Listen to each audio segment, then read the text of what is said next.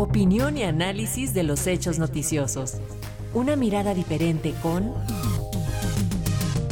Irene Levy. Y hoy, como todos los viernes, ya tenemos preparado el cafecito para escuchar el comentario de la maestra Irene Levy, quien nos hablará sobre la infraestructura en telecomunicaciones en Ucrania. Buenos días, maestra. Hola, muy buenos días. Pues sí, ya es viernes y con cafecito les platico el día de hoy sobre Ucrania. Ahora que escuchamos tanto a este país por, eh, desgraciadamente, por este tema de la ocupación y, de, la, de la invasión rusa, pues vale la pena darnos una idea y tener un panorama general de Ucrania en los medios de comunicación y en telecomunicaciones. Me parece eh, que es, eh, es, es, bastante interesante. Veamos, pues, Ucrania es un país que tiene 43 millones de habitantes. Ahora, eh, recuerden ustedes este índice de libertad de prensa en el que se miden eh, a los países conforme a qué tanta libertad existe en ellos para eh, practicar el periodismo. recordemos que cada año se actualiza este índice. En este índice hay, se miden 180 países México tiene el número 143, donde el primero es el que tiene más libertad y el número 180 es el que tiene menos libertad de prensa. México tiene el 143. Eh, Ucrania entonces tiene el número 101 y Rusia tiene el 150. Es interesante ver cómo pues Rusia está peor que México, pero pues Ucrania dentro de todo, no digo que esté bien, pero nos lleva alrededor de 40 lugares en este índice. Ahora bien, por lo que hace a la penetración de Internet, tiene un bastante buen número, tiene 93% de penetración de Internet. En materia de medios de comunicación, en solo el 26% de los ucranianos escuchan la radio y la utilizan como fuente principal de noticias, únicamente una cuarta parte de los ucranianos. Eh, eh, pero, ¿cuáles son las principales fuentes de noticias para los ucranianos? Bueno, pues las redes sociales con un 68% y sigue la televisión con un 66%. Tiene lógica esto, pues dada que existe una gran penetración de Internet, pues es bastante lógico que exista un gran porcentaje que utilice las redes sociales como fuente de información.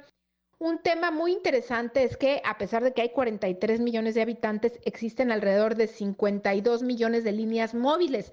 ¿Por qué? Pues porque hay personas que tienen más de un teléfono o un aparato móvil. Siguiendo con telecomunicaciones, existen tres empresas que prestan el servicio ahí. Eh, una se llama Kyivstar, Vodafone, que es conocida, y LifeCell. Y ninguna de estas tres empresas, que son las que prestan ahí el servicio, eh, mm, lo hace en la, esta región de Donbass ni en Crimea, estas regiones que están ocupadas este, por, por, Rusia.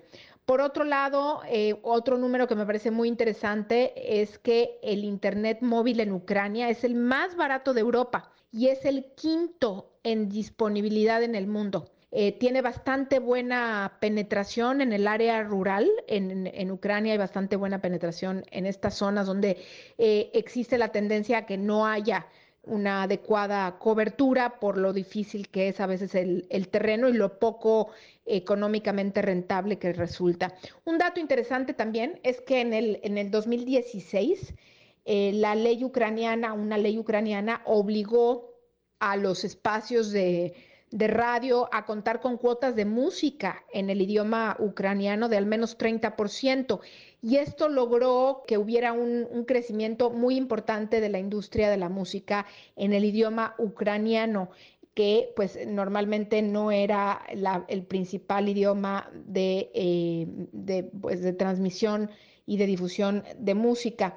Todos estos datos que doy, hay muchos más muy interesantes, pero llaman la atención dentro de estas noticias en, que, los que vemos que eh, en medio de esta guerra en Ucrania, Google eh, bloqueó los canales de, YouTube de, eh, las empresas o de las agencias de noticias Sputnik y RT, y esto por considerar que se estaban difundiendo pues noticias falsas o, por considerar también que pues esto estaba alimentando eh, el tema de la, de la guerra. Esto también después de que, pues recordemos que la empresa, bueno, antes Facebook Ahora, Meta ya confirmara que restringió también el acceso a estas dos agencias de noticias en sus redes sociales, tanto a RT como Sputnik.